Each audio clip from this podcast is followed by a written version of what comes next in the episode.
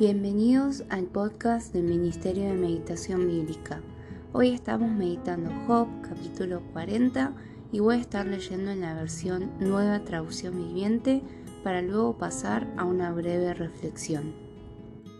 Esperamos que el Señor sea quien nos acompañe y que nos enseñe y que nos haga escuchar su voz hacia cada una de nuestras vidas.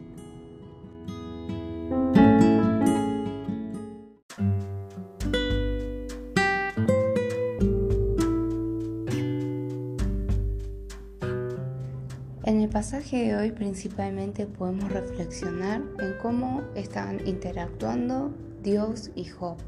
Luego de muchos capítulos de estos discursos de Job y sus tres amigos, finalmente en los capítulos anteriores al día de hoy, Dios ha hablado. En el capítulo 40 podemos ver esa conversación, podemos ver lo que Dios le dice a Job y cómo Job le responde diciendo que ya no tiene nada más que decir, reconociendo que no es nada y que él no podría encontrar las respuestas. Luego Dios continúa hablando, Dios continúa desafiando en algún sentido a Job. Pero a pesar del, del, tono en el cual se está dando esta conversación, podemos rescatar que Dios y Job están manteniendo esta conversación. A pesar de que no se le están dando a Job las respuestas a las preguntas que él había hecho, Dios de todas maneras, a pesar de ser Dios y a pesar de Job ser humano, está interactuando y está conversando con Job. ¿Cómo podríamos aplicar este aspecto de Dios en nuestras vidas? ¿Qué es lo que Dios está hablando a nosotros? También podemos estar realmente seguros de que a pesar de que nos parezca que Dios ha estado en silencio por mucho tiempo, vemos que Dios sí había escuchado a Job y de la misma manera Dios nos escucha a nosotros. Entonces, ¿qué es aquello que quizás le hemos estado diciendo repetidas veces a Dios, preguntándole a Dios, pensando que no nos escuchaba? Hoy podemos reconocer que sí nos escucha. Ahora bien, ¿qué es lo que Dios nos responde en base a, aquello que le hemos hablado? ¿Está Dios respondiéndome en el día de hoy como yo esperaba? ¿Respondiéndome 100% a todas las preguntas que le había hecho? ¿O más bien, qué es lo que el Señor quiere hacer en mí a través de sus palabras? También podemos ver que ante la respuesta de Dios, Job toma una actitud verdaderamente humilde. Job entiende que él no es nada y que no tiene nada más para decirle al Dios creador de todas las cosas. Luego Dios deja muy en claro que Job es simplemente un ser humano, es un ser creado y que Dios es el creador de todas las cosas. ¿Cómo podemos aplicar esto en nuestras vidas? ¿Cuál es la actitud que estoy teniendo delante de Dios?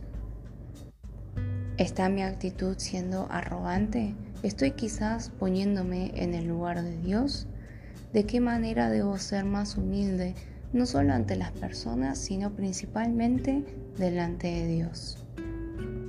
Esperamos que podamos seguir pensando en estas preguntas, pensando en estas palabras y que el Señor siga hablando a nuestras vidas, a nuestros corazones y nuestras mentes.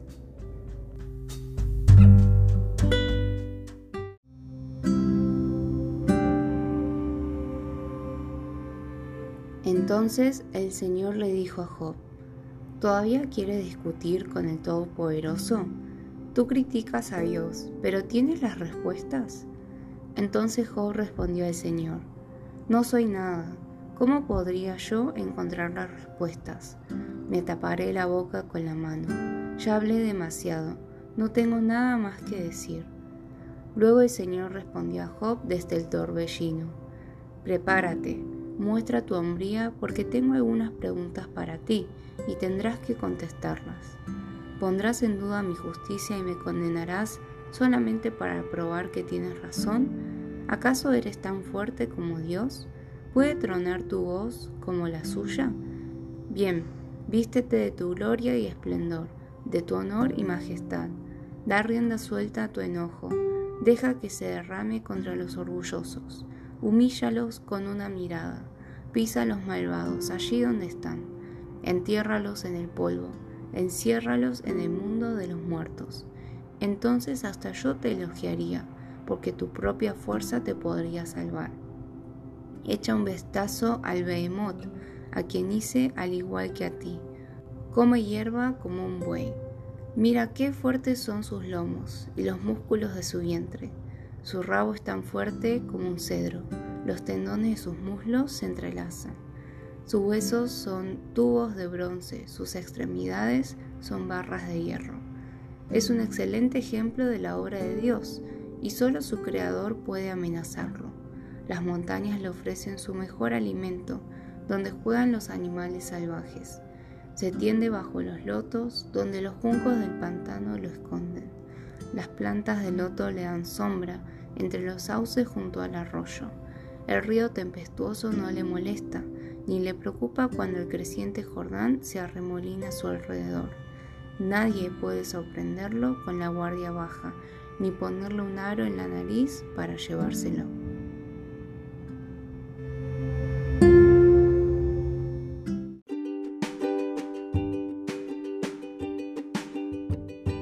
Te recordamos que puedes visitar nuestra página web www.meditacionbiblica.com, también nuestro canal de YouTube Meditación Bíblica Internacional, Instagram Meditación Bíblica y en Facebook Ministerio de Meditación Bíblica.